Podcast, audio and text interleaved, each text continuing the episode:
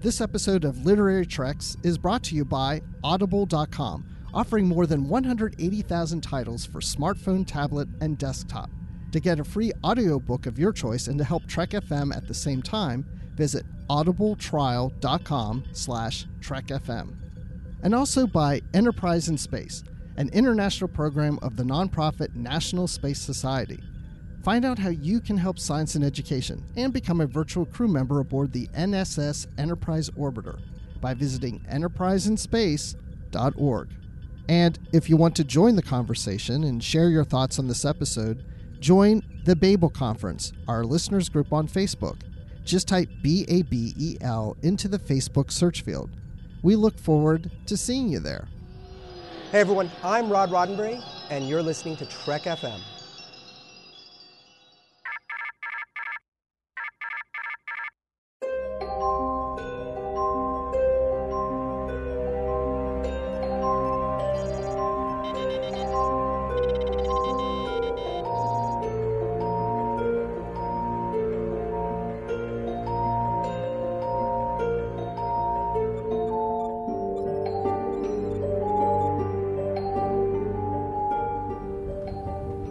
Taking all these books? I thought I'd take some light reading, in case I got bored.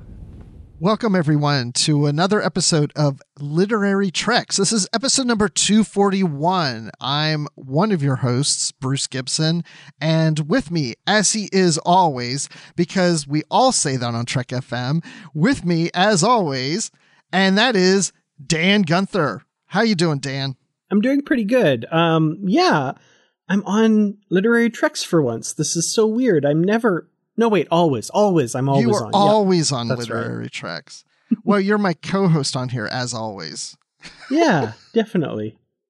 Happy Well, to be here. I- and it's really great because I I really enjoy doing this show with you. And the feature today is a novel called A Time to Love. And I mean, this just whole episode is just going to be about, you know, our bromance here on Literary Treks. totally, absolutely.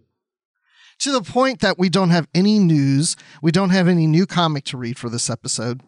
So I'm going to use this as an opportunity to mention something that happened to STLV that should have happened a long time ago. So I had bought two comic books, two Star Trek comic books from the ongoing series with uh, variant covers. It was issues number 59 and 60. They were the last two issues of that series. I bought them last year at Dragon Con, exactly a year ago from the time this episode releases. And I had Tony Shasteen sign the covers because he was the artist of those two issues. And I got that for Dan. Well, I told Dan I had a little something for him. I wanted to mail it to him in his office there in Canada or his home or whatever. And I was trying to do it through my office, and they said, Oh, we don't send to residential addresses in Canada. And then I was going to send to his business address. And then by the time I got around to go do that, then he left his company. Long story short, I just decided I'll hold on to him when I see him at STLV. So I finally gave you those issues that I had for 11 months in my possession. So I hope they made them home with you. They did, and uh, I'm still trying to figure out a place of honor for them and how to display them because that's so cool. I really, really appreciated that gift, and uh, man, I just so thoughtful and really great. Totally fitting in with the theme of the uh, bromance episode we've got going on here. That's right. A time to love. Because we love comics. That's what I mean. It's not I'm saying like, oh, I love you, Dan, or anything. I'm just saying, like, you know, we love comics. We love the books, right? It's a time to love literature. Right, exactly. We'll go with that. Well, you know what? Here, you want a tissue? Here you go. You know, I, I worked with a woman that couldn't stand it that I would say tissue. She'd say, no, they're Kleenex. So I started to really just like drive her crazy. And like I would talk about, oh, this morning for breakfast, I had toaster pastries. And she'd say, no, they're Pop Tarts. I'm like, no, that's a brand. And so anyway, I, I used to have fun with that. I'm just saying. You really want to annoy somebody, tell somebody that you've secured something using a hook and loop fastener. That's Velcro, that? apparently. Velcro the is the name brand, but it's a hook and loop fastener is the technical name. Really? And who invented that? Ah, that was that was uh, the Vulcan T'Mir in the episode Carbon Creek of Enterprise, wasn't it? that is correct. As far as Earth is concerned, anyway. no, it was Pierre de Mestral, a French inventor. Ah, really? Oui, oui. hmm I, I don't know French. Anyway. oh, wait. Yes, I do. Uh, chicken cordon bleu. Whoa, are you fluent? That's about it right there. I know that's not French. All right. Well, I think it's time to do a time to love in the feature. I think you're right. Let's, uh, man, yeah, just no news. This is weird.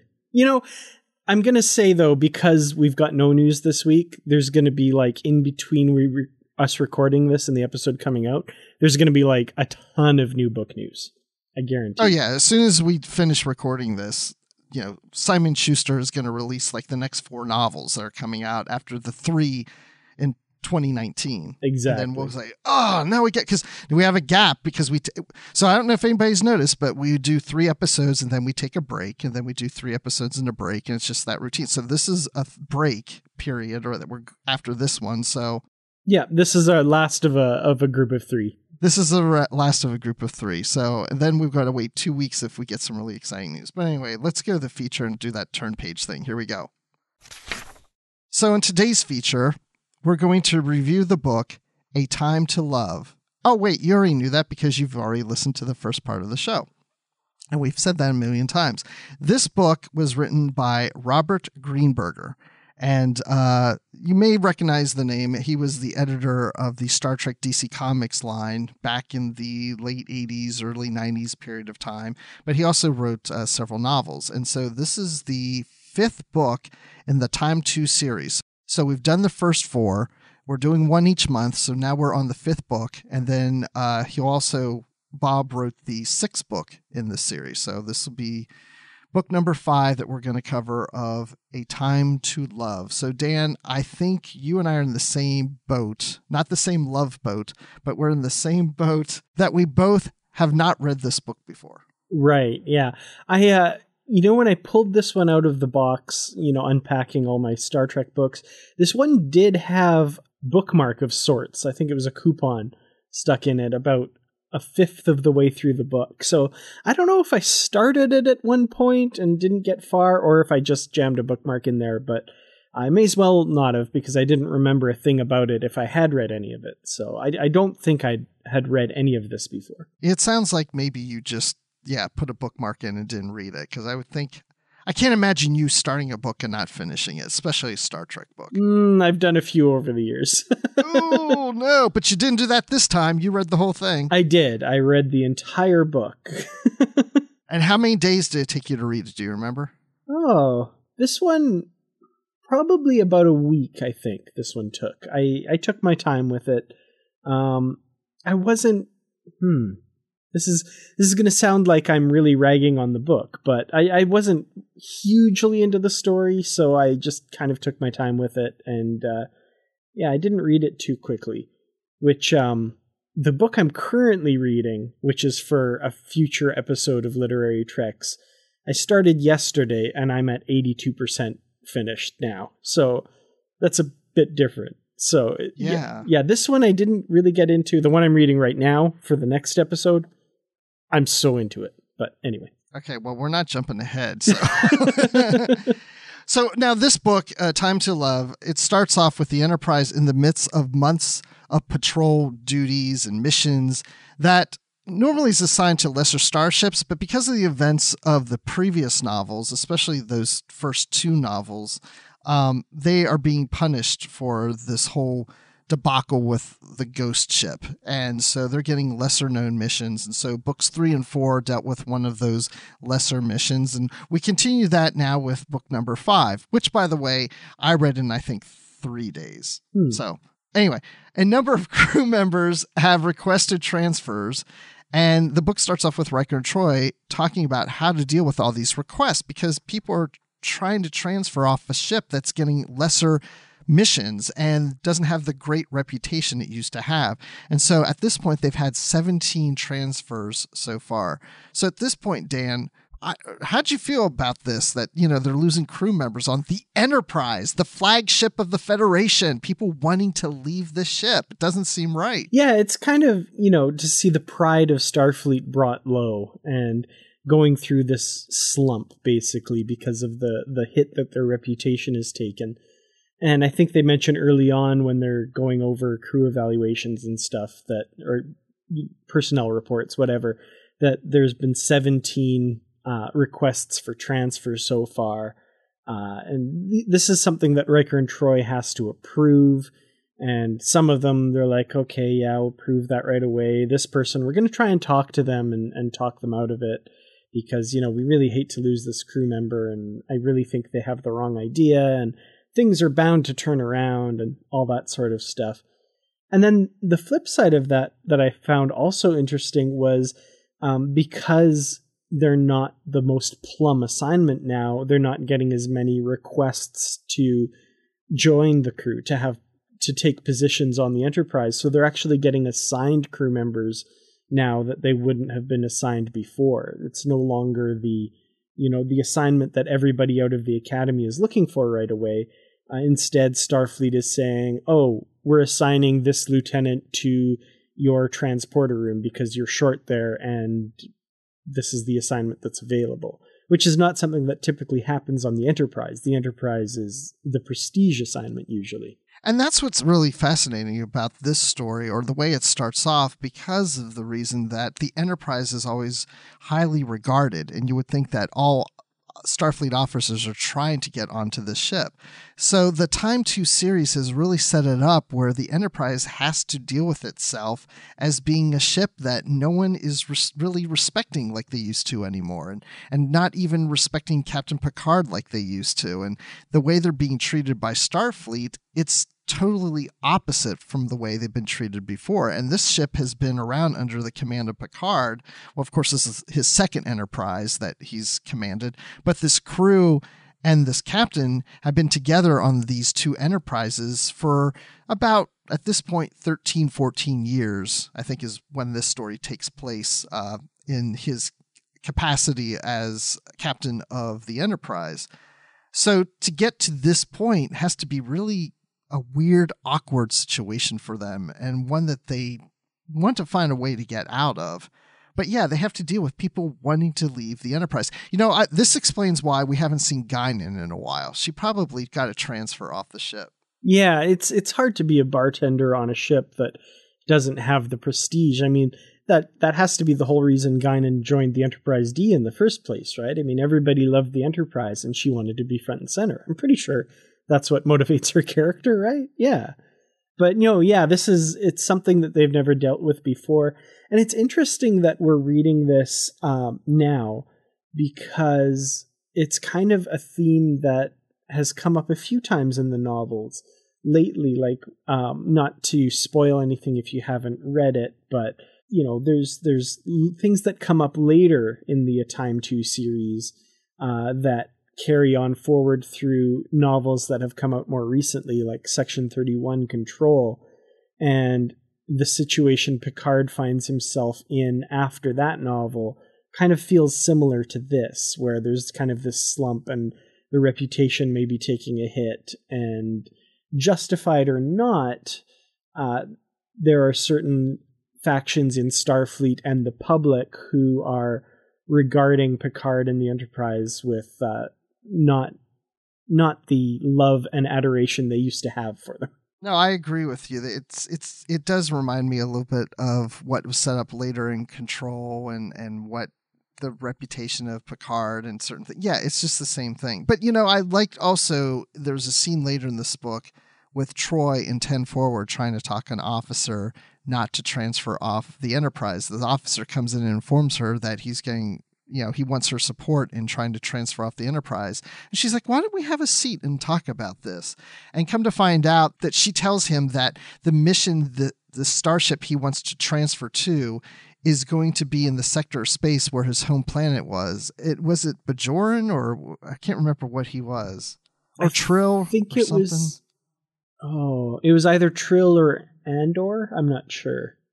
I yeah, feel I, I feel like it was Trill. Yeah, it was it was one of those, but uh, and then he's just like, oh, yeah, because he joined Starfleet to get away from home. And now she's telling him that this ship is going to be patrolling his home planet. He's like, well, let me think about this some more and get back to you. And it made me wonder if she was making that whole story up. I kind of loved that, like, we have this seasoned professional psychologist who, at first, you know, says, Tell me about your reasons why you want to do this. Tell me about your feelings. Let's kind of try and work this out.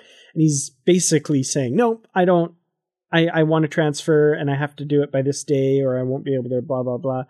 And then she's like, Okay, well, I'm going to play the dirty trick now. Just guilt, not guilt you into staying, but like give you a very big reason why you should stay. And it's almost, um, I think she's telling the truth, but at the same time, it's it's like almost holding his career hostage a little bit, just a little bit. You know, it, it seemed a little bit of a dirty trick for Deanna, but I, I, I still thought it was funny. I thought that was good. It was funny, and it wasn't the only time that she did a dirty trick. Actually, no, it was the only time she did a dirty trick. But there was a time that she didn't do a dirty trick, and that was with another officer, which we kind of get this short little storyline throughout this novel about her dealing with an officer named An Huang, who is in the engineering department on the Enterprise, who just recently joined the ship. And it was an interesting exchange to me that this crew member is not really befriending people, is keeping to herself. And I'm assuming we'll find out maybe more about this crew member in book six, but so far it seems as if you know there was something devastating. I can't remember all the details, but something devastating happened to her. I think during the Dominion War, and she lost some people that she loved or whatever. Mm-hmm. And it sounds like she just doesn't want to get close to people because of that. Yeah, it seemed kind of an odd choice to have this in the story. And I mean, like you said, this is just the first book of two in this larger series so I'm assuming we're going to come back to this story and kind of find out more about her and get some resolution on it. But in the context of this book, and I, I, don't want to say this as though it's a bad thing because I like when they give all the characters something to do, but it really did feel a bit like we have this in here so that Deanna has something to do in this story. I don't know. It just it seemed weirdly out of place and I'm assuming I, I don't know that it's going to tie into the main story in any significant way. And if it does, that's awesome. But if not, you know, it's it's still kind of cool that we're getting, I guess, B plots basically. And it feels like kind of, you know, things did during the next generation. You've still got life on the ship just kind of happening while all the big stuff's happening as well. So I don't know, I have mixed feelings about this. I know what you're saying. I somewhat have mixed feelings about it too. I think we'll touch on this later because we're going to touch on one of those other B plots. There's a, other similar plots throughout the book that don't really connect to the main storyline of this book, but I'll I'll share my opinions on what I think of it when we get to the uh, one of these stories a bit later. So let's go on to talk about the main storyline and we have William Riker's father in here, Kyle Riker, if you remember him from TNG. He has fled the sea. Wait, okay, wait. Which episode? Because I don't remember. The Do Icarus know? Factor from season two. This is why Dan's on the show. you know, it, it's it's funny because we talked a little bit about doing the trivia in Vegas, and the one of the questions that briefly stumped me uh, was what was the name of the ship that Riker was offered command of uh, in the episode The Icarus Factor. And uh, so that's that's kind of why this episode's sticking in my head. It's the USS Ares, by the way. And it wasn't the Drake. The Drake was offered to him before the next generation started, and the Melbourne was the best of both worlds. And I couldn't remember that one in the middle. And it's the USS Ares, and I will never forget it until the day I die now because it was the one Star Trek trivia question I didn't have an immediate answer to. You'll never forget now.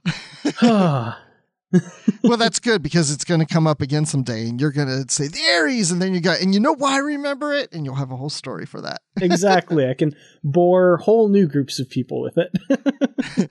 well, you can also bore Kyle Riker with it because in this book, Kyle Riker has fled the scene on Delta Sigma 4, where this uh, story takes place on that planet, because they're in a crisis going on. There has been a murder. Okay, so before I get into that, so now this planet has been colonized by the Badur. I'm going to call him the Badur because I don't. It's B A D E R. I wouldn't say batter. I thought you? Vader, but I don't know. Bader. just because it's Bader. it's Vader but with a B. I don't know. Bader. Uh, Bader's probably right. I'm just thinking about the French stuff earlier. It was like Badur. Uh, I kind of like so that. ba- it's classy. Let's class this book up.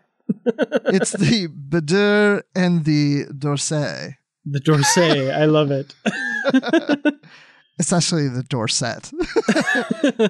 so we have the Bader and the Dorset. They have been two races from two, two different planets that have been fighting each other. And the two races, members of them, have settled on this one planet.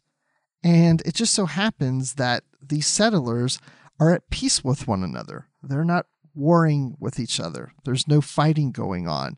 The people from their planets are still fighting each other, but these two settlements are not fighting with each other. There's harmony, they're all getting along. This is the Star Trek way of doing things, thank goodness. And they eventually even joined the Federation, which is great. So they have this long history with each other, but then they find there's a medical crisis involved here where they're finding that they're not living life as long. Their lifespan is shortening. And so there's a cure that has to be found to take care of this, or they're going to die off. And so the Federation has come in to help them with this. So, as a matter of fact, as this cure is found, then something else is going on where then all of a sudden, on this peaceful planet, there is a murder. dun dun dun. They never have murders on this planet, but there was a murder here. And now there's blame at the Federation about this because they're thinking that because the Federation has gotten involved in creating this cure, it is somehow connected to this murder. But anyway, the murderer runs away, and Kyle Riker runs after the murderer and he departs himself. And now Kyle and now Kyle Riker is missing. It's like Star Wars, The Force Awakens starts off Luke Skywalker has vanished or is missing, or I can't even remember exactly now what it says. But uh, Kyle Riker is missing.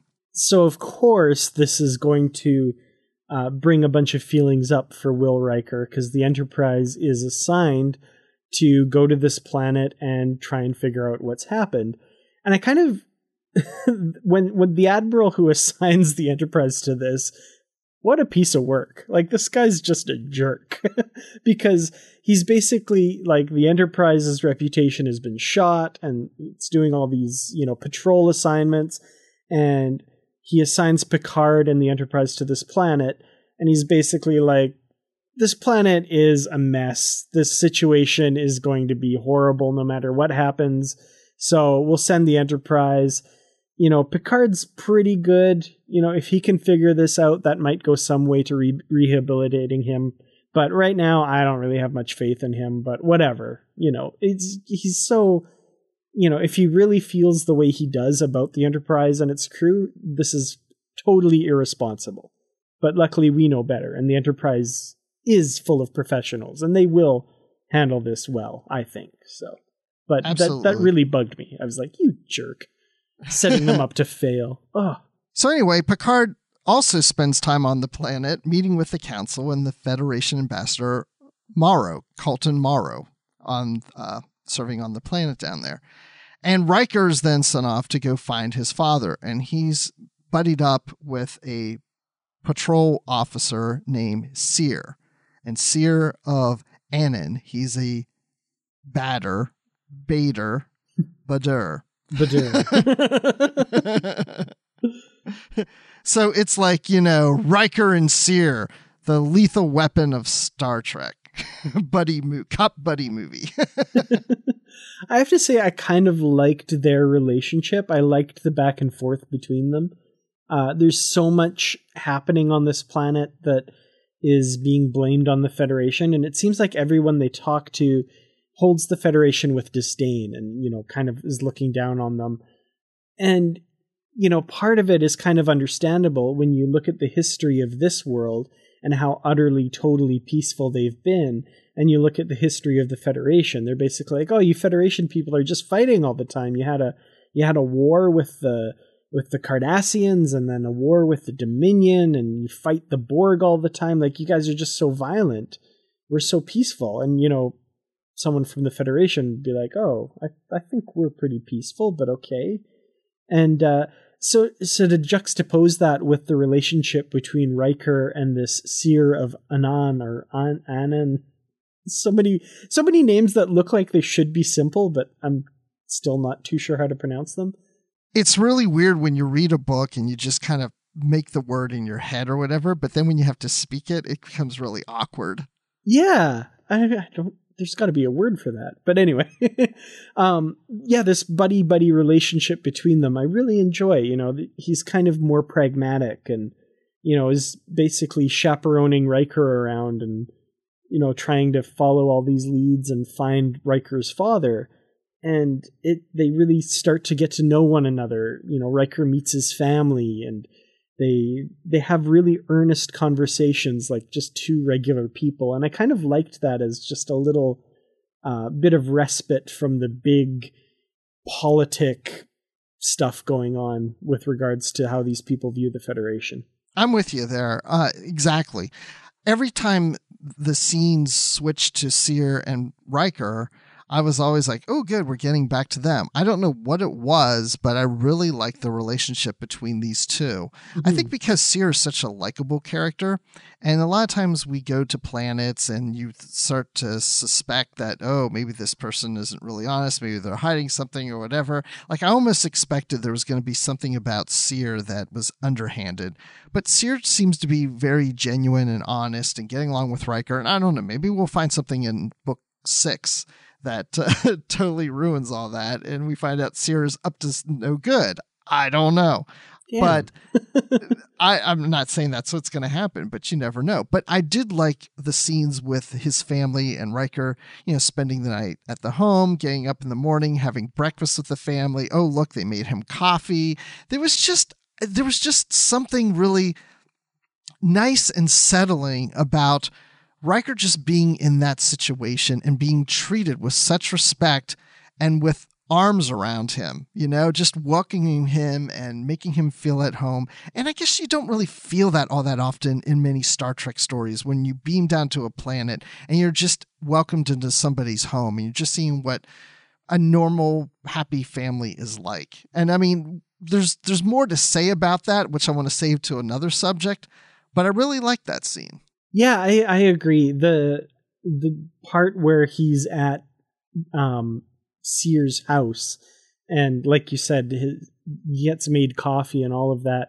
I really liked the character of his wife. She just seemed so nice and I kept expecting someone in his family to be you federation types, I can't stand you, blah blah blah. But that just never happened. And it was such a, a relief, I guess. It was just you know a really nice environment. It was really cool. I think that speaks a lot about this novel, the overall theme and feeling of it. Even though there's some fighting that goes on later in the book, I almost feel like the whole book feels very comfortable. Like we're giving people a more natural feeling and there's not some underhanded play at hand all the time. There's no suspicion. It's just, I feel like everybody's just living their normal everyday lives and just trying to deal with an, a situation that comes at hand. I don't know. It just, mm-hmm. there's just something about it that just seemed very wholesome to me. Yeah, that makes a lot of sense. I hadn't thought of that, but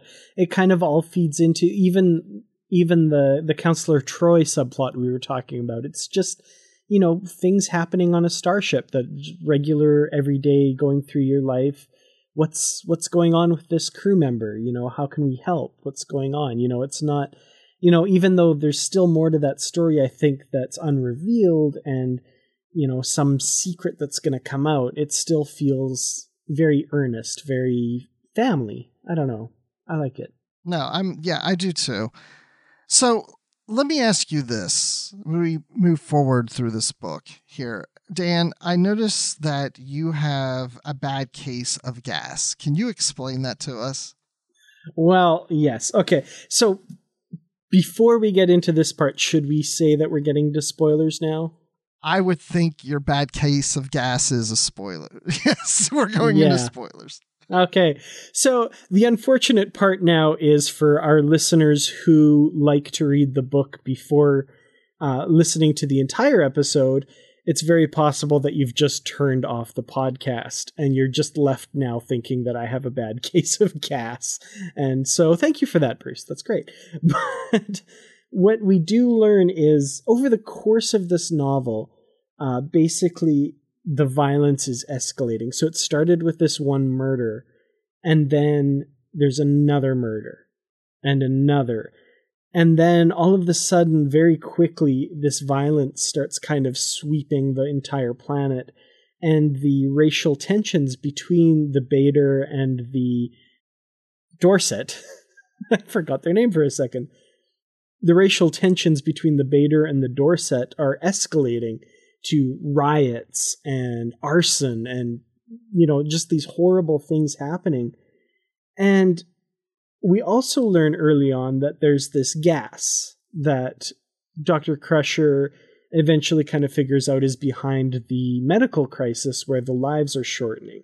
Now, I figured out very quickly that where where the story was going at this point that this gas probably also made these two races very peaceful when they first settled the planet.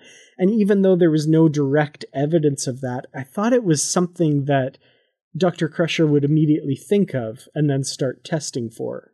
But this doesn't seem to occur to anybody until the very end of the book, and it's so frustrating because I'm enjoying the story, I'm liking the story, but it takes them so long to even suspect that this might be the case. And I'm just page after page like come on guys get to it like you know you ah i i, I don't it, that really bugged me to the point where by the end of the book i was because it, it's basically three or four pages before the end of the book where crusher goes to picard and says aha i figured it out and i was so worried the book would end without them figuring it out and we'd have to wait till book two for them to come to that realization and i was just going to be so like come on but uh, yeah and part of me was also hoping i was wrong and maybe it wasn't the obvious answer but it it was and nobody saw it and it drove me nuts See, I didn't have that problem. I don't. I didn't really give a whole lot of thought to what was causing it. I figured it was either something in the gas, which is called uh, Liscum gas, Mhm. and that there was a relation to that, or it was the serum, or something was causing them. I didn't think that because of removing the gas from their bloodstreams caused them to fight one another and get agitated and, and feel hatred for each other. I mean, it totally makes sense, but I wasn't really thinking about it at the time. But once it was revealed, I was like, oh, yeah, of course, that makes sense. You know, when they came to the planet, this gas that's in their bloodstream made them peaceful with each other. And now that we're removing the gas from their bloodstream, now they're being like they were when they were on separate planets. They hated each other. But I guess one reason I didn't really think about it too much is because I thought that when they came to the planet, that the gas didn't really get into their bloodstream immediately like over time it you know so i guess in my mind i was thinking when they arrived at the planet they were peaceful with one another and over time the gas is starting to build in their bloodstreams over the five generations until we got to this point Okay. Yeah, see, I uh th- there's one aspect to the story that I thought would have been kind of interesting if they explored it a bit.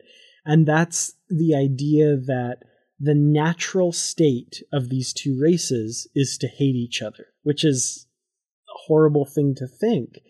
And what it, what twigged me onto it was I think very early on they basically say uh, the two races settled on the planet and everyone expected them to be at each other's throats.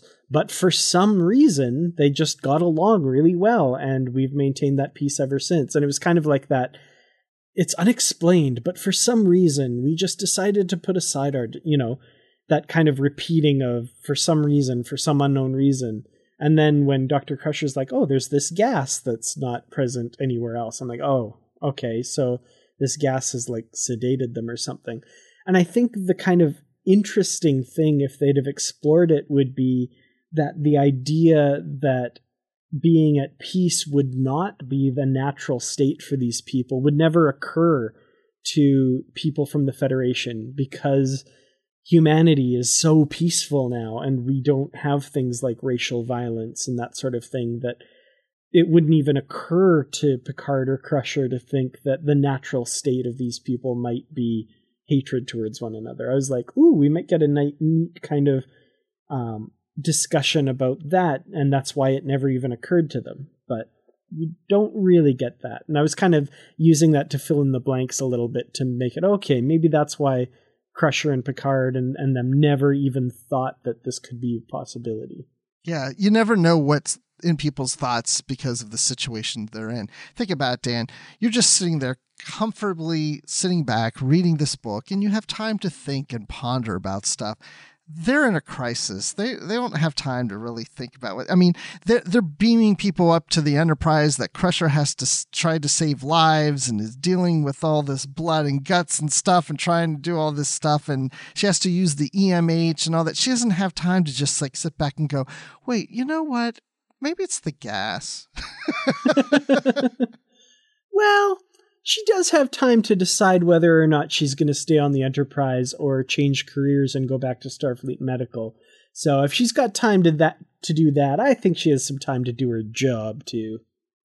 well, let's talk about that. There are some seeds in this book leading to the future events of the relation of the relationships between Picard and Crusher and with Riker and Troi.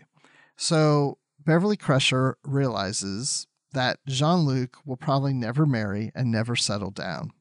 And she has feelings for him. And yes, they've been close friends for a long time, but I think now she's starting to realize that, you know, she really starts to have strong feelings for him. And it's just probably never going to happen. And she's had an offer to come to Starfleet Medical and run that again like she did years ago. And she's contemplating about doing that. Plus the fact she's got her emotions kind of stirred up about Wesley and how he's been gone. And he came back briefly and he's gone again.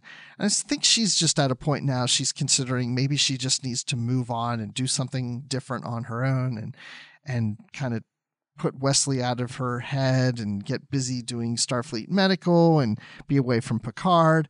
And so I like this exploration of that Crusher's going through as she's figuring things out for herself and her relationship with Jean Luc. Because, and I know this novel was written before the post Nemesis novels, but it really is starting to build towards what happens in later novels. We start to get like, you know, let's explore the relationship that really hasn't been explored much in 15 years. Yeah, it's, I, I do really like the exploration, like you say, of Crusher and her career options, and just the idea that this group of people on the Enterprise for this long doesn't make a lot of sense. And there are going to be changes in their lives, whether it's, you know, in their personal lives or in their professional lives. That just makes sense. And so we see Riker and Troi growing closer uh, because of their experience in insurrection. And similarly, like you say, Crusher is kind of contemplating both her professional life and her personal life. And it's, I, I really like that. I like to see those movements. I think, you know, a lot of what these books are are a reaction to all of the changes that were made uh, for Nemesis to kind of explain them all. And there are a lot of things I really don't like about Nemesis, but one one of the things I really do like is it showed people moving on and, and taking on new challenges and doing different things with their lives rather than just all staying together on this ship forever and ever, amen, kind of thing without any kind of forward movement. Like I say, whether it's in their personal life or their professional life. So I really enjoy that exploration. It really makes them feel more like real people and less like just characters on a TV show that can never change.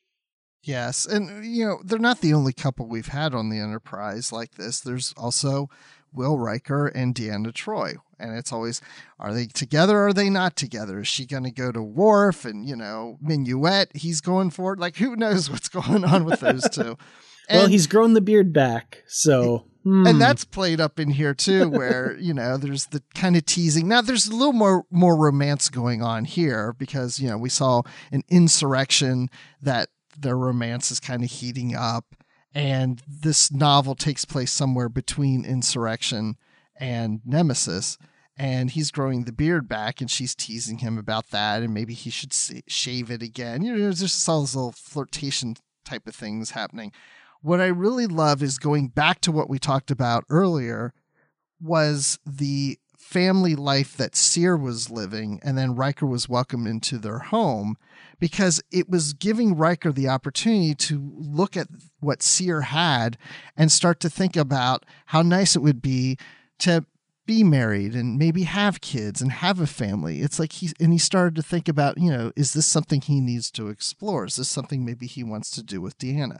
This isn't played up really big, but there's the little seeds again being planted in there that's maybe leaning towards like, well, maybe Riker's thinking about moving the relationship a little further. And like you said in Nemesis, the movie starts off with their wedding. So we know they eventually are going to get married. So it's nice to see just a gradual progression in these books to where these characters are going to end up in Nemesis, as opposed to just Riker woke up one day and decided, you know what, it's probably time I get married. I'm going to go propose to Deanna right now.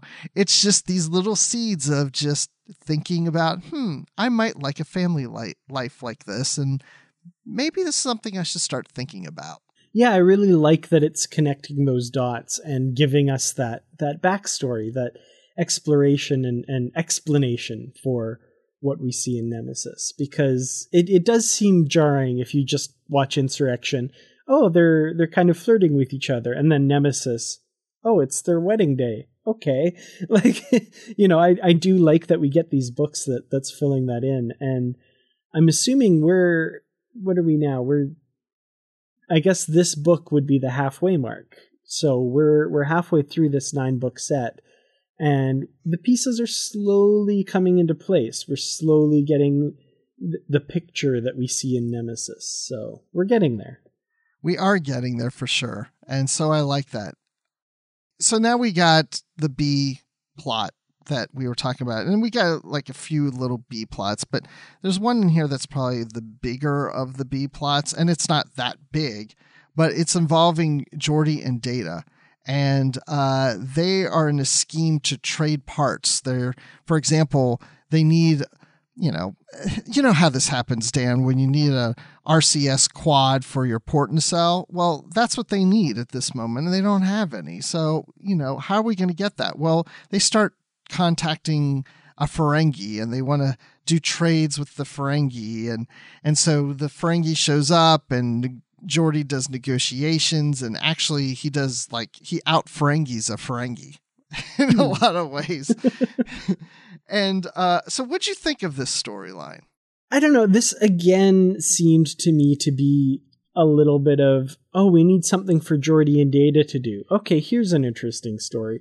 And it, it is interesting, but at the same time, so yeah, they've employed this Ferengi intermediary to kind of shuttle parts back and forth, and they're paying him with dilithium crystals, you know, to to trade various parts between starships because the inventories on the starships are getting lower because the Starfleet resupplies aren't as aren't coming as regularly, uh, presumably because of shortages from the war and that sort of thing it seems strange. It, it seems like the crew members of an aircraft carrier getting, you know, sport fishermen to trade parts for things that are breaking down on their ship or something. Like it's it's really weird if you try and think of like a real world analogy to it and it just seems this seems not okay. Like I'm I'm interested in the story. I'm I kind of like this Ferengi trader and I like the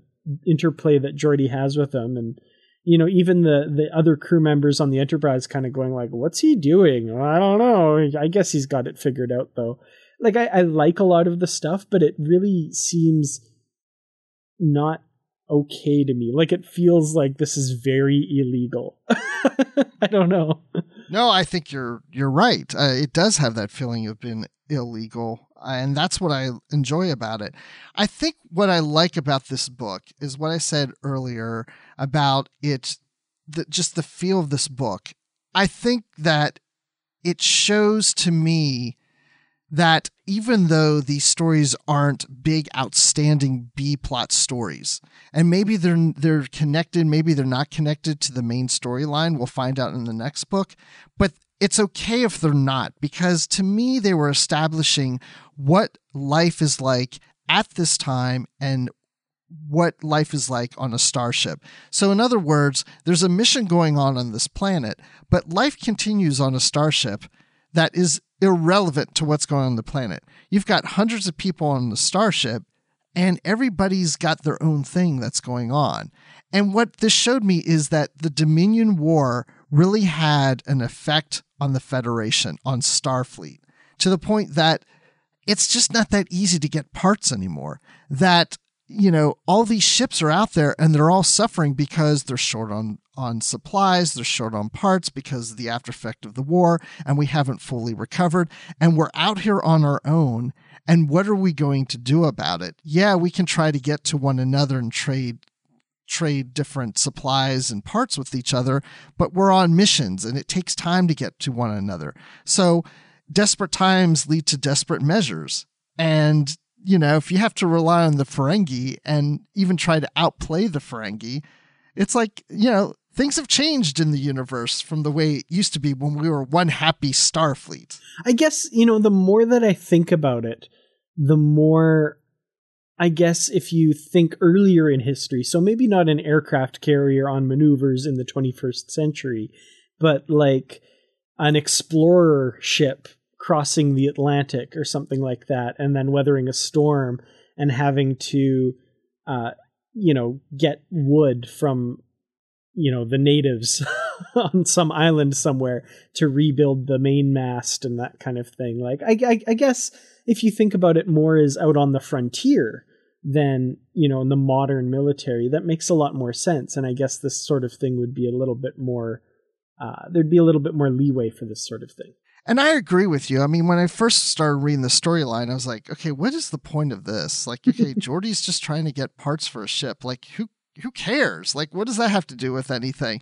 But as it developed, it's just what we're saying. It's it's the idea of the frontier and what they're dealing with. And even when Riker's on the planet, he's going to different parts of the planet, and all the places he went to, all the towns weren't exactly the same. I mean, to me, it felt like everywhere they went to was slightly different. As if you were traveling this planet, you're going to see, you know, different climates, different ways of culture, and different towns. And I felt that it things felt a little bigger and for felt more frontier to me in this book, not in some big exciting way, but just in a natural, easy way of like this is this is what it was probably like.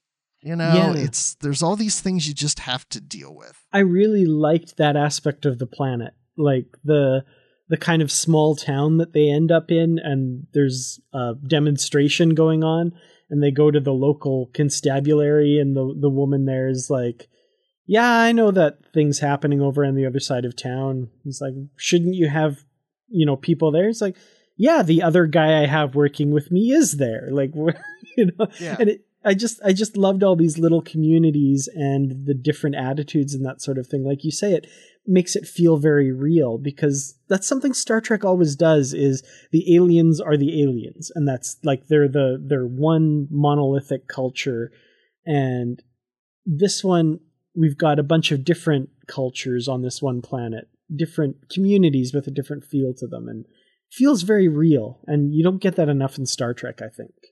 I totally agree. I that's one of my nitpicks about Star Trek. I always feel like they go to a planet and you know, let me speak to your leader, and there's just one leader on the planet. And I think, well, if the opposite happened and it was a starship that came to Earth, who would be the leader that they talk to?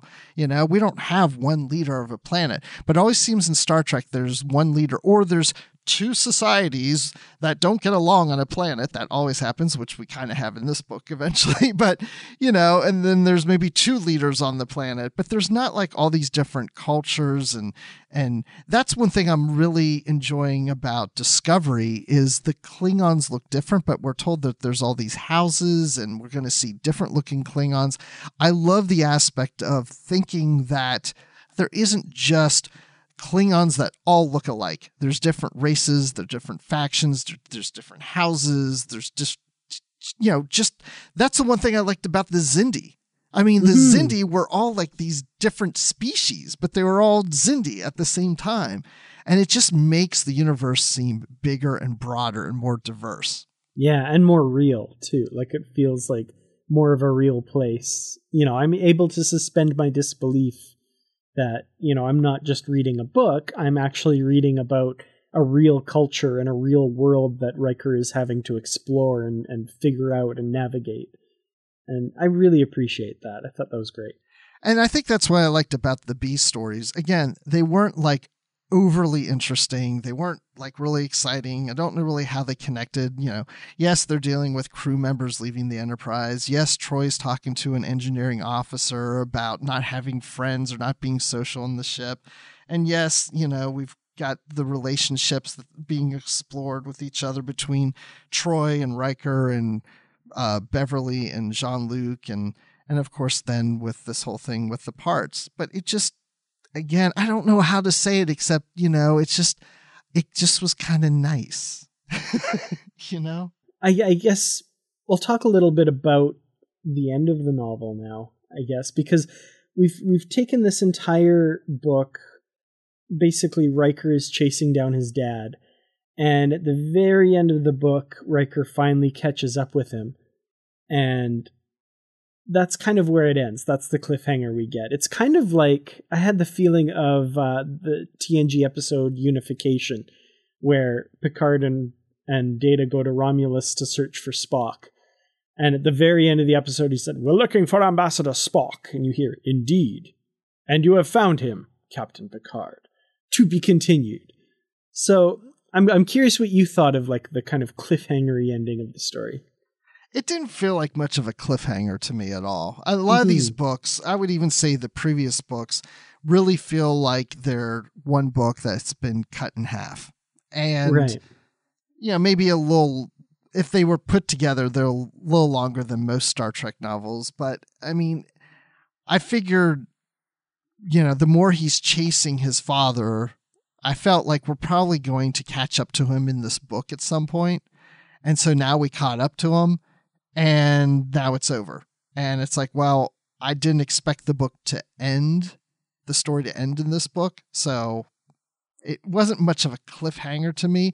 I mean, I've got it here in front of me where uh, Kyle Riker says, um, well, first Will says to him, Are you behind what has happened to these people or the Federation? And he says, Yes, but there's an explanation. And Riker, Will Riker says, I'm listening end right there. Mm-hmm. So, not a big cliffhanger. I'm not like dying to know what's going to happen next, but I'm definitely going to read the next book because we're doing on the show. No, I'm definitely going to read the next book because I'm interested to know what happened, but it wasn't like the best of both worlds type of cliffhanger. Yeah, it's not worthy of the bum bum bum bum bum bum bum bum. like there's just oh, okay. And credits. right. Yeah.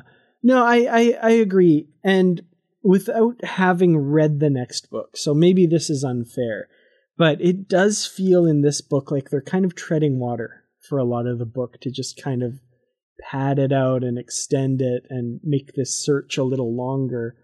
And then finding Riker's dad at the end, I have to think that like maybe this would have been better as one book and you take the second book and, and you cut some stuff out and put it together.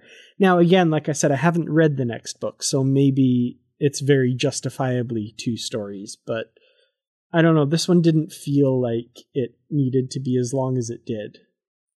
I don't know. If maybe i'm being really unfair but that i don't know that's kind of how i felt about it I don't know. I I didn't quite feel the same. I thought the pacing was pretty good, but I can see it maybe feeling like a little slower, a little padded, but it's not not that much to me where I just felt like it was dragging on or anything like that. You're not you're did you think it was dragging? Is that what you're saying or a little bit just because and I think part of it was because I had I had figured out the gas thing and was wondering why no one was kind of figuring that out. Like you were having a hard time getting through the book because you had gas. Ex- exactly. No, I yeah. Um, just the fact that no one no one had gotten to that conclusion or thought that that might be a possibility and i saw it very early on it was just it was frustrating to me that it just kept getting extended and i was like just look into this. Just see if it's this because i think it might be this. And then at the very end of the book beverly's like oh it's this. I can't believe it. And i'm like my god come on. Like it took you this long to get there. And yeah, I don't know. And then Riker, as much as I enjoyed the exploration of the planet and that sort of thing, it felt a lot of uh, felt like a lot of let's go here. Oh, Kyle's not here. There's people fighting. Let's go here. Oh, Kyle's not here. There's people fighting. You know, just kind of over and over again. I'm like, let's find him already. Like, where is? Like, yeah. Come on. yeah, I, I, yeah, I can kind of see that too. Yeah, there were times I felt like, oh yeah, here we go again. He's not here, so we'll just keep looking. Or oh, yet there's another murderer, and we still can't find Kyle Riker. Yeah, there was a little. Yeah, I can see that for sure. But mm. it didn't take the enjoyment away from me. But I, I do want to ask you something though. I still did enjoy the book. I will go on record as saying that, and, and I'm very curious to see how this all gets resolved and what Kyle's role in this is because that's still very much a mystery. So it I'm is. really I'm interested to find out what that is. And you like a good mystery, don't you? I do. Well, good. You can help solve a mystery for me. There is something, and this is going to chapter one. And so I want to end the show with this question for you because I have reread this several times and I'm still not clear about this. But Janeway, we have Admiral Janeway briefly in chapter one and she's talking to the other admirals and they're bringing up the whole Kyle Riker is missing thing and Will Riker is on the Enterprise so he'll probably help search for his father and Janeway makes the comment to this one admiral who says do you know Riker we don't identify which Riker. Do you know Riker? And she says yes, that she once had a date with him at the academy, but nothing came of it and they never stayed in touch. I was like, wait, which Riker did Janeway date? I assume it's Will. Yeah, I'm pretty sure that's Will Riker. But I believe. I ex- exactly. That's what I thought. I'm like, wait, is it Will? Is it Kyle? I mean, you know, there's nothing to say she wasn't dating an older man. Yeah, but it was at the academy, she said, right? Yeah. And I don't think Kyle was ever in Starfleet. Well, it doesn't have to be in Starfleet to be dating girls at the academy. well, that's a. I mean, that's a new image of of Riker's dad just hanging around Starfleet Academy. well, now that's we know why he's thing missing. about Academy women. I keep getting older, and they stay the same age. Oh, we should not put that in the episode, but it is. It's it's in there now. Can't change it. I'm telling you, this is where Kyle Riker is right now. They can't find him. Go to Starfleet Academy. He's there. Oh no. No, anyway, I was just wondering about that because we see Riker in Voyager at one point with, you know, Q brings Riker, and I was like, wait, I don't remember there's any indication that they had dated before. I oh, I'm I'm looking on Memory Alpha. I got to look on Memory Beta because I think it's in a novel. I think they're actually um, referencing a novel, and I want to say, and this is just off the top of my head, it might be Mosaic, the Kathryn Janeway backstory. Oh, you may. Ooh, that intrigues me now. But I don't know if that's totally accurate. I'm just looking it up on Memory Beta now. I found something. Oh, you did? Okay. Uh, I think you're right. I think it is Mosaic. Uh, so it says here upon entering her third year at the Academy, Cadet Janeway was interviewed by Admiral Owen Paris in regards to being her advisor in the writing of her junior honor thesis.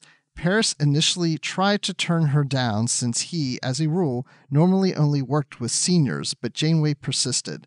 Eventually, Paris agreed, but warned her that he was a tough task taskmaster and he expected only the best, something Janeway constantly provided. With his assistance, she wrote a brilliant thesis, but had to turn down a date with cadet William T. Riker in the process. The following year, Janeway completed her doctoral degree in quantum cosmology. Oh, okay. And that and that's from Mosaic. Well, it says What does it um, then she like dated uh, lieutenant. Then they were soon to be engaged. They were engaged to be married or whatever. And then it references Mosaic, and then a short story in the queue and the novel Lifeline. So it's got to be from one of those three. But the fact that you said Mosaic, I wonder if uh, it is that. It could be. And then in the queue was the Star Trek Gateways uh, Voyager story. Um, yes, that's correct. And I read that. I did Ooh. I can't remember if that was in there or not. I don't know, but that's probably yeah. You're right. That's probably now. It says here that now, of course, this is a memory beta. It's not coming from the source, but that uh, she had to turn down a date with Riker, where in this book it was mentioned that they only had one date. Well, but it's always possible they had a date, and then he asked her out again, and she turned him down that time. See, it's a time to love. It is. I, I kind of really like how many times that theme has come up because I remember reading the novel and kind of thinking like, you know, I guess there's the the gas that causes the the two races to get along, but other than that, like I don't really know what the title, you know, A Time to Love really refers to. But I think we've uncovered a lot more in this book than I realized at the time. So that's maybe a more fitting title than I thought initially. I'm glad you mentioned the title because there are times after we record a show, I think, oh, you know, one thing we didn't do is talk about the title. Like, there's so many times where, you know, how does the title relate to the book? In this case, I think it really helps if you look at what the title of the next book is and is A Time to Hate. So if you look at A Time to Love, A Time to Hate, as we've seen, these two species, these two races on the planet all get along in harmony. So it's a time that they're in love, I guess you could say. And, and now they're falling into the hate category because the gas is being removed from their bloodstream. So we're moving from love to hate. Yeah, I, I like that. And I like that, that it's a pairing. And that makes a lot of sense for sure. Well, that's why I'm on the show to make things make sense while you know all the trivia. well, I'm glad I'm good for something. so, overall, Dan, what did you think of book five in the A Time to series? Well, like I said, I did enjoy the story, and I am really curious to see where it goes next.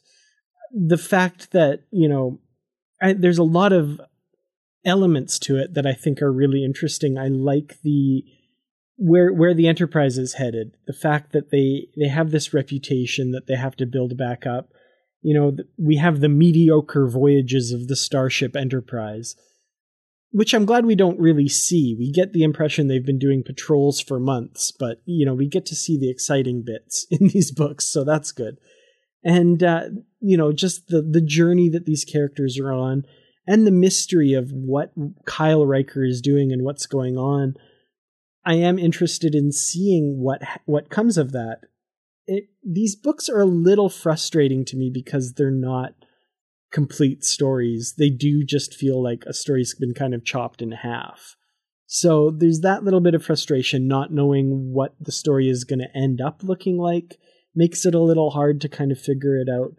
And the fact that there's kind of that meandering that was a little frustrating because I you know sussed out what the main impetus for the plot would be so um, that said like like i said i did enjoy it. So i think i'd have to give it um, i'd say three cups of coffee on an alien world out of five. Okay well enjoy that coffee because you're going to be up all night with three cups if they're caffeinated. That's true. So yeah, I'm with you on that. I think with the whole A Time To series, what I'm gathering from this is that these authors were hired to write one story divided into two novels. And I think in all cases that there is some padding and some stretching at times. I think this whole series probably would have played better if they could just take their stories and write them as a novel, which is somewhere, you know, close to, you know, 350, 400 pages as just opposed to trying to stretch it out to 600. I think if you had a single author that was working on a series and plotted it out over the course of three or four books and really made some big epic thing with multiple multiple storylines, then you can have multiple books. But I do feel like it's a single story divided into two books, and it doesn't necessarily have all the complex storylines intertwined in there to really make it full and take it through to two novels. But I did enjoy this quite a bit. And uh, for all the reasons I said before, that I think it really feels like, yeah, it's out there on the frontier and the scope of the planet and the characters and the Caesar planet about the relationships and just how things are on a starship and uh, the crises that they have to deal with. So I'm going to give this novel four B plots out of five. Oh wow! I think there were about four B plots in it, so that's good. and that's why I mentioned that. So as far as bromance episodes go, I think that one turned out quite well. We found a lot of things for which it was a time to love. It was. I just wish we would have done this on Valentine's Day. Ah, oh, that would have been perfect. well, you know what? It's been fun talking about love today, but this isn't the only thing we've been discussing here on the network. So here's a quick look at some of the other lovely things you may have missed elsewhere on Trek.fm. Previously on Trek.fm, the 602 Club. Well, and I think that uh, there's even, you know, a, a kernel of that conversation uh, reflected in when he is on uh, the, the airship with his dad. And it's very interesting because Indy gives you know they give the the two versions of the story where you know you were distant you didn't hang out with me you didn't do these things i didn't have a normal dad like every other kid. And then you hear uh, you know henry jones senior say i never told you to wash behind your ears. I never checked up on your homework. I gave you all of the freedom and independence that you wanted. And if you were to ask any kid they'd say that's what they wanted. And then you find out to speak to the point about fact and truth that's not necessarily what you want. You want involvement, you want connection, you want to be together, you want to be part of your family unit, and you want it to be cohesive. I mean, you know, at a, at, at a baseline, that's what everybody wants. Warp 5. So, for the listeners, if you haven't watched this episode, she murders. She's unsure of if she murders, but she kills the seventh person she was supposed to round up. Whoa, the seventh! oh, what a shock! Be still my heart. so, he mockingly said, To the journey! I love that Barclay says he's lost himself in Voyager because I have been there, man. Haven't we all, Reg? Haven't we all? It hits a little close to home. It does. I'm a little bit like Barclay in some ways. I, you know, I have just a little bit of paranoia to me. Awkward? No, a little paranoid. No, I don't think I'm awkward. No. okay, maybe a, maybe a little bit. well, you said you're like Barclay. Awkward. Give me a glass of wine and I'm fine. Okay. Synthahol, excuse me, Synthahol. Melodic Treks. Okay, so that's one of the things they do. Um, the music is much more enhanced and the music is louder uh, when you're sitting in the audience. The, the dialogue is, is lowered so that you can hear the music. The idea is to get you to appreciate what the score is all about. Okay. And the idea is to focus your mind on the music rather than on the movie but actually your brain does tricks and it's very difficult to disassociate yourself. So you're staring at the screen and then you kind of have to pinch yourself and remind yourself that there's a full live orchestra on the stage. And that's what else is happening on Trek.fm. Check out all these shows and join the conversation about your favorite corner of the Star Trek universe and beyond. And you'll find us wherever you get your podcasts. If you're an Apple user, be sure and hit that subscribe button in Apple Podcasts on iPhone, iPad, or Apple TV, or the desktop iTunes app to get the latest episodes as soon as they're published. And if you have the time, we'd love it if you left us a star rating and a written review. But if you're not an Apple user, we've got you covered as well. You can find all of the Trek FM shows on Google Play Music, Stitcher, TuneIn, Spreaker, SoundCloud, Windows Phone, in most third party apps.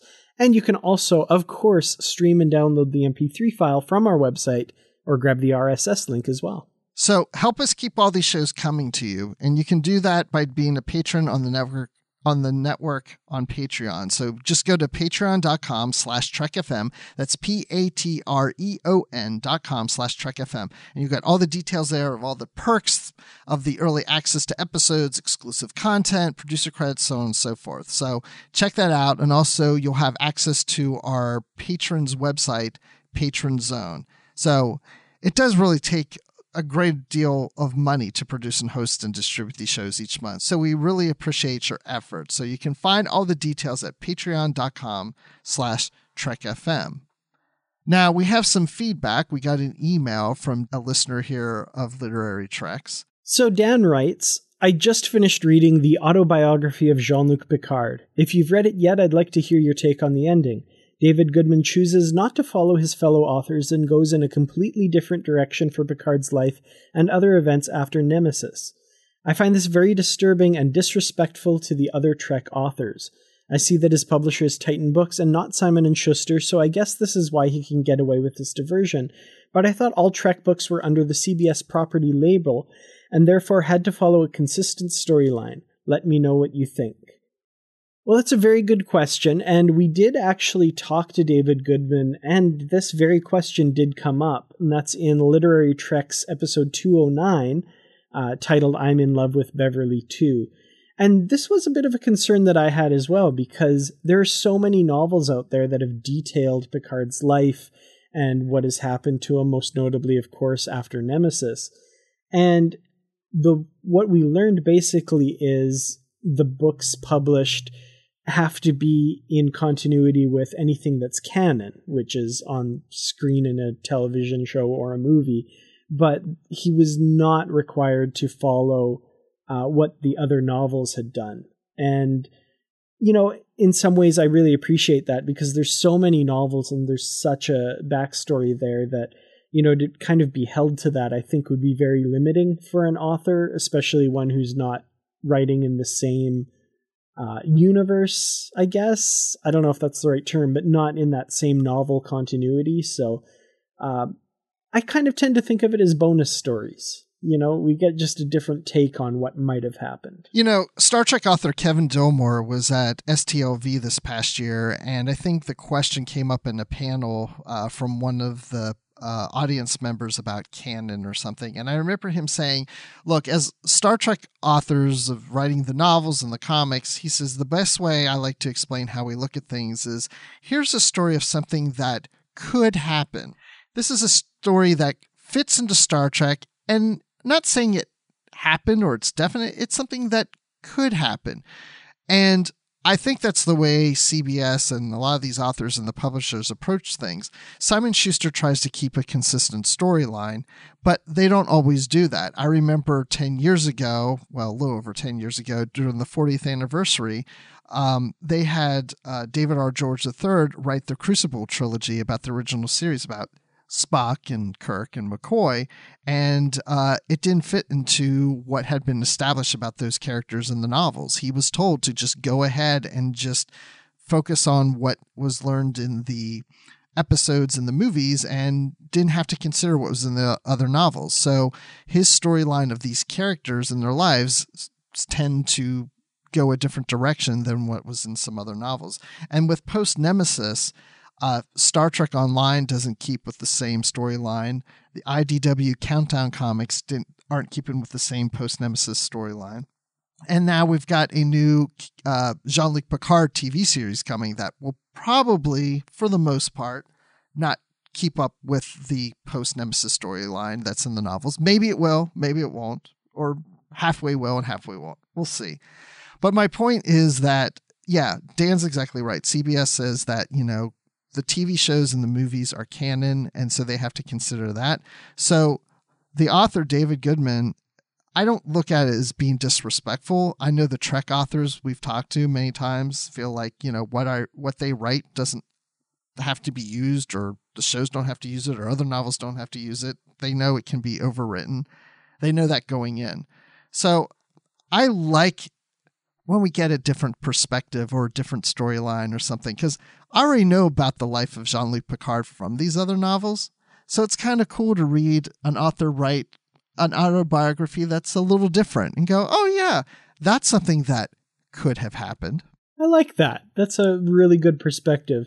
And I mean, the autobiography of James T. Kirk, written by the same author, uh, it totally basically took Star Trek V out of canon and said that it was a movie made on an alien planet. So I don't know. I, I find these books more of just kind of fun what ifs than anything else. So, you know, it, I wouldn't take it too seriously. And, uh, like Bruce said, it's kind of, you get two stories instead of just retelling the same story again. So it's kind of a bonus. I like that. Another thing you could say is it's disrespectful to the authors if David Goodman wrote exactly what they wrote in novels. It's like, okay, well, all he did was take their ideas and put it in one one book. so you Yeah, can say he was stealing yeah. it. it's a good perspective. I like it. Well, we'd love to hear your thoughts on today's show or anything else that's come up in Literary Treks, and there are many ways for you to do that. The best place to join in the larger conversation is the Babel Conference. That's our listeners group on Facebook, and we'll of course have a thread in there for each episode that we've done. Just type Babel, that's B A B E L, into the search field on Facebook, and it should come right up. If you'd like to send us an email, you can use the form on our website at trek.fm slash contact. Choose to send to a show and select literary treks. That'll come right to us. And you can also find the network on Twitter at TrekFM and on Facebook at facebook.com slash TrekFM. You can also interact with us on Goodreads. We have a Goodreads group. So go to goodreads.com and then search for literary treks and click to join the group. And you'll see what books we have coming up on future shows, what books we've read, and just join in on the conversation. So again, go to Goodreads and look up literary treks and join the group. We'd also like to thank Norman C. Lau, Ken Tripp, Greg Rosier, Brandon Shea Matala, Justin Ozer, and Jeffrey Harlan for their support of the Trek FM network and being associate producers for Literary Treks as well. So, Dan, when you're not chasing your father all over a planet and thinking maybe he has something to do with the murders, where can people find you? Well, much like Riker, I'd probably start looking in the northern regions, kind of like Alaska. I'm in Alberta. It's not quite as far north as Alaska, but it's probably where I'd start. But when I'm not doing that, you can find me on Twitter. I'm at Kertrats, that's K-E-R-T-R-A-T-S. You can also find me on youtube.com slash Kertrats Productions, where I make videos mostly about Star Trek. And you can find my novel, Star Trek novel review site at www.treklit.com. Now, Bruce, when you're not negotiating fees with a Ferengi trying to get the best parts for your starship, where can we find you? Well, then I'm taking my fees and I'm buying Star Trek novels to read. And you can find me on Twitter talking about those novels. I'm at Admiral underscore Rex. That's Admiral, and then the little underline and Rex. And then you can also find me talking Star Wars on the Star Wars Report podcast, where you can find most of your podcasts. You'll find Star Wars Report there. And of course, I'm always in the Babel Conference on Facebook. So thank you, everyone, for listening. And until next time, live long and read on. What do You call that light reading? To each his own, number one.